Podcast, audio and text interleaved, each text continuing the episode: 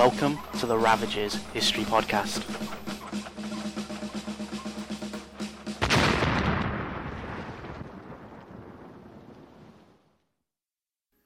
About 3,300 years ago in Syria, one of the first ever properly recorded battles took place. To give you an idea of how long ago this is, remember about one and a half thousand years ago, the Western Roman Empire collapsed. 2,000 years ago saw the start of our own calendar, as well as the fall of the Roman Republic. Two and a half thousand years ago, Leonidas led his 300 Spartans at the Battle of Thermopylae, and Rome was sacked for the first time, marking the moment from when we start getting reliable sources for ancient Rome. 2,800 years ago is the traditional date for the first ever Olympic Games, and when Rome was founded. These two last events are mythical events. We don't know the true date that Rome was founded, and the first Olympics are events that have their origins attributed to the gods. 500 years, or half a century before this, is when we're talking about today. The battle is known as the Battle of Kadesh, which was the name of the ancient city nearby the battlefield in modern day Syria. Back then, Syria was the main crossroads for three continents, where trade routes from Europe, Asia, and North Africa met, and whoever controlled the region would control those lucrative trade routes. Contesting the region now was the Egyptian Empire and the Hittite Empire. Although this latest incarnation of Egypt, the new kingdom of Egypt, or the Egyptian Empire as we'll be calling it, was only a few hundred years old, the earliest Egyptian dynasties and the culture of the region spread back for thousands of years, as far back as 5000 BC. A series of clay tablets known as the Amarna letters, consisting of mostly diplomatic correspondence between the Egyptian administration and its representatives in regions to the north, give us a really good impression of what was happening with Egypt's power around that area, which is around modern day Israel, Jordan, and Syria, over the previous hundred years or so. What had been happening was that Egypt had been losing interest and so losing power. Then came Pharaoh Seti I, a strong military commander who turned Egypt's interests back towards the northern regions. He wanted to restore Egypt's empire to the days of the Tutmosis kings, almost a century before. His campaigns are written about on temple walls and record the fighting that took place in Canaan, which is sort of modern day Lebanon, Israel, Palestinian territories, the western part of Jordan, and southwestern Syria. This was followed up by campaigning deeper into Syria along the Mediterranean coast. For the Egyptians, the fighting was successful. He'd taken 20,000 men and reoccupied abandoned Egyptian posts and garrisoned cities including Kadesh before making an informal peace with the Hittites. Fighting alongside him was his son and heir, Ramesses II. Now, although the Egyptians had managed to capture Kadesh, at some point afterwards it fell back into the hands of the Hittites, though we don't know how or when that happened. So who were the Hittites? Around 300 years before this time, they established an empire that was made up of most of modern day Turkey and northern Syria, and at the time of the Battle of Kadesh were led by the king Muwatalli II. Now, the sources are very heavily on the Egyptian side, but a lot of works available on the battle do not purely support the Egyptians, with modern historians taking a lot of the bias out of it. But because it's the Egyptians whose records survived, these biases are there in the sources. So if it does feel like I'm coming down on the Egyptian side, all I can say is sorry and remember that even the sources that tell us about the number of Hittites at the battle are Egyptian. In 1279 BC, Ramesses II was crowned pharaoh, and five years later, in 1274 BC, he launched his invasion of Syria. Pharaohs were demigods, and Ramesses was determined to be the greatest pharaoh Egypt had ever seen. He was young, crowned sometime in his late teens, and for someone who lived so long ago, we actually know a fair amount about this guy since he loved to have statues made of himself and carvings of his achievements inscribed up and down the Nile. We even have his mummified body. And thanks to the writings of Ramesses, we know that for the coming fight, Muwatalli called on soldiers from all over his empire, with 19 different peoples being named, some of whom come up in Greek writings about the Trojan War and the Battle of Troy. Battles before this time were common, but they were on much smaller scales. The technology and understanding of tactics and communications in battle made larger scale battles almost impossible to properly coordinate. So the army put together by Muwatalli was one of the largest ever fielded by the Empire. It consisted of between two and a half thousand and three and a half thousand chariots, though possibly even more, and 40,000 infantry. And he knew Ramesses was coming, since Ramesses had not made his intentions to invade Syria and recapture Kadesh a secret. His spies would have told him about the character of the young pharaoh, a man who thought he could do anything, who thought he was a god living among humans, who thought he was invincible, but maybe most importantly, who was in a hurry to prove himself. Ramesses was not at all afraid of the Hittites, who he called the effeminate ones because they had long hair. The force Ramesses was leading into Syria was made of what we would describe today as four divisions, or troops, each named after a different god.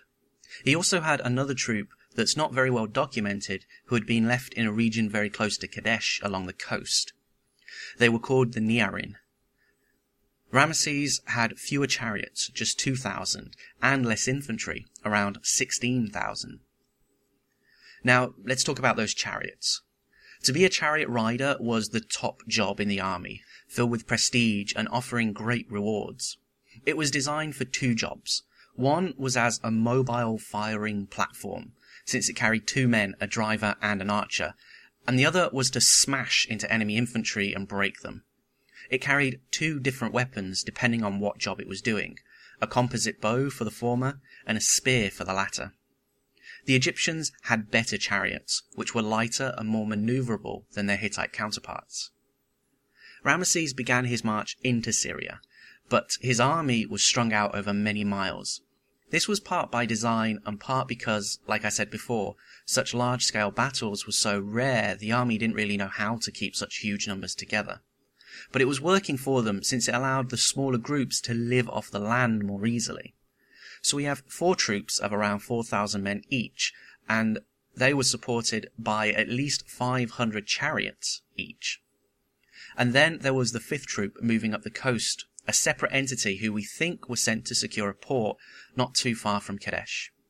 If you remember back to my first podcast, and we talked about the formation of the Romans with their recruits in the front line and their veterans in the back, it was the opposite in the Egyptian army. They had their best veterans in the front and their newest recruits in the back, and they formed an early kind of phalanx, armed with long spears, though nothing as advanced as the hedgehog phalanxes used by the Greeks and Macedonians, that wouldn't be seen for another 700 years or so.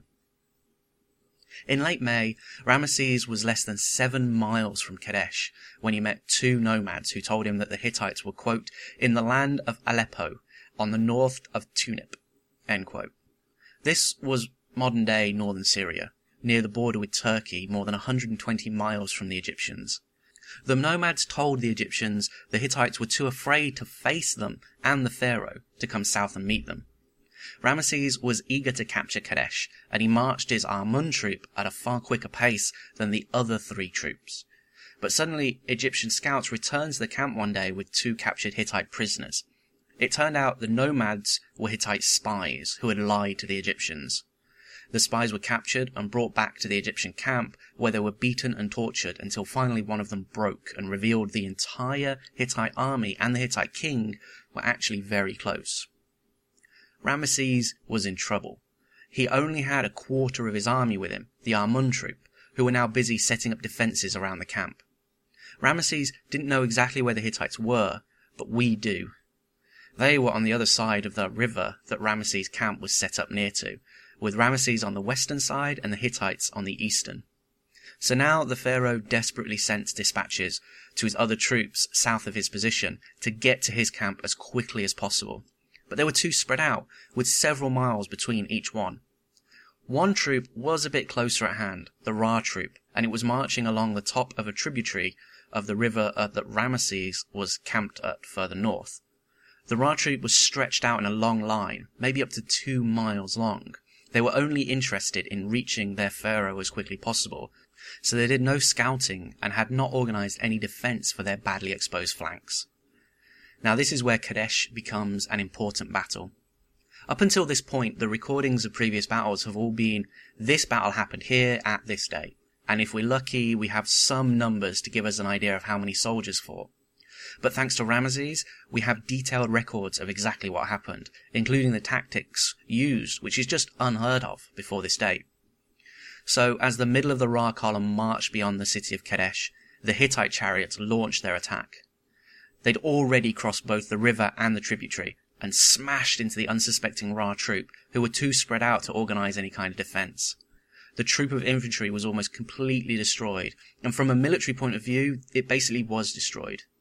The few survivors fled to the Amun camp, but they were chased by the Hittite chariots all the way. But it wasn't just the surviving infantry and Hittites heading for Ramesses and his camp. The chariots of the Ra troop had mostly survived. Being at the head of the column, they were able to break off from the ambush and get to his camp before the Hittite chariots. But there hadn't been much time, and the Hittite chariots hit the defensive wall of infantry guarding the camp, breaking through easily and entering it. Ramesses describes himself as being deserted and surrounded by enemies, writing, quote, No officer was with me, no charioteer, no soldier of the army, no shield bearer. End quote. But now the Hittite chariots were bogged down. They were great in the open, but now, surrounded by tents, they couldn't maneuver and were totally surrounded by infantry, unable to get away. The only infantry around were Egyptian, since the Hittites had made the same mistake as Ramesses a few days before. The chariots, so eager to push their successful attack and advance so quickly, that the Hittite infantry had been left miles and miles away. Now, trapped in the Egyptian camp, the chariots had no support. Egyptian archers took position on the edge of the camp and began firing on the chariots, while the infantry grabbed the long hair of the Hittite riders, pulling them to the ground and killing them. Ramesses found himself fighting for his life, but managed to bring together units and led charges against the chariot lines. He then took control of the Egyptian chariots, whose greater maneuverability meant they could move around in the camp, and launched attacks against the Hittite chariots again. After intense fighting, most of the Hittite chariots and their riders had been slaughtered. A few survivors managed to break away and retreat back to the river, while Egyptian chariots pursued them. But the Hittite king, Muwatalli, still had the large force of reserve chariots and all those infantry that had been left behind during the first attack. He also held the walls of Kadesh. Seeing his retreating men reach the river, he ordered his reserve chariots to counterattack against the Egyptians, but were told that just as the Hittites launched their counterattack, right at the crucial moment, the fifth Egyptian troop, the Nearin, who had been placed along the coast to the north, arrived. This shocked the Hittites, who had no idea this extra troop even existed, let alone that they were coming from the north rather than the south. The tide of battle suddenly changed, and with these extra chariots they managed to practically surround the Hittite counterattack. The only real way the surrounded Hittites could survive was to abandon their chariots and swim across the river back to their main army. And that's exactly what they did, according to several hieroglyphic inscriptions related to Ramesses II. They said the Hittite survivors fled across the river, abandoning their chariots and, quote, swimming as fast as any crocodile, In the end, the 40,000 infantry the Hittites bought for the battle were never used, and Ramesses had fought a battle with only half his army. The result of the battle is hard to work out, and you'll get a different conclusion depending on which historian you read. The Hittites still held the city of Kadesh, which the Egyptians couldn't realistically siege. Knowing this, Ramesses gathered his forces and returned to Egypt. We don't know the number of casualties, though there are references that say the Egyptians counted the dead of their enemy by cutting off the right hand of every dead enemy soldier and charioteer, and then counting the number of hands. But no numbers are actually given. When Ramesses arrived in Egypt, he proclaimed that he had won a great victory, though we know that in reality, all he'd really managed to do was save his army since he was unable to capture Kadesh. But in a personal and political propaganda sense, the battle was a triumph for Ramesses. After badly miscalculating and finding himself open to a devastating Hittite chariot ambush, the young king had courageously rallied his scattered troops to fight on, while avoiding death and capture himself. Ramesses II would go on to become one of Egypt's greatest pharaohs, but there are a few surviving records from the Hittite Empire that give a very different account as to the outcome of the campaign as a whole painting the picture of a chastised Ramesses who was forced to retreat from Kadesh in defeat. Despite the differences of opinion between historians over the outcome of the battle and the greater campaign, there is a general consensus that the battle itself was essentially a draw. Both sides gained something from the fighting. The Egyptians had stopped the years long steady incursions by the Hittites, while Muwatalli and the Hittites may have lost a substantial portion of their chariots, they still held Kadesh. And then they continued campaigning, pushing further and further south, reducing Egypt's sphere of influence in Asia. On top of this, in the areas they still held, revolts broke out, threatening to completely push Egypt's power all the way back to the Nile. But four years after the Battle of Kadesh, Ramesses went on the offensive once again, and this time was far more successful against the Hittites. Captured first the city of Dapur, a city whose location is argued over even today, though it's believed it's probably a little north of Kadesh. Secondly, he captured the city of Tunip, more than a hundred miles north of Kadesh, and recaptured Syria from the Egyptians, though these too fell back into the hands of the Hittites within a year, the region was too big for the Egyptians to hold, and neither of the two powers could decisively defeat the other in battle. These continuing disputes lasted another ten years before an official peace treaty settled the matter, bringing peace between Ramesses II and the new Hittite king, Hattusili III. The treaty that was established was inscribed on a silver tablet, of which a clay copy survived in the Hittite capital of Hattusa, in modern day Turkey and is on display at the Istanbul Archaeological Museum. This treaty is the oldest international peace treaty known in history.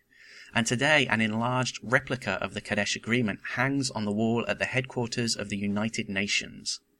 Archaeologists have been unable to verify independently any of the events recounted in the Egyptian and Hittite records, our knowledge of the battle comes entirely from the accounts of Hittite and Egyptian records, which disagree with each other, with each side claiming victory. Details of the battle are reconstructed with reasonable certainty by reconciling the conflicting accounts. And that's how we've come to these conclusions. Overall, and generally speaking, we believe the Hittite side of the story, but we can get some really good details from Ramesses' version of events.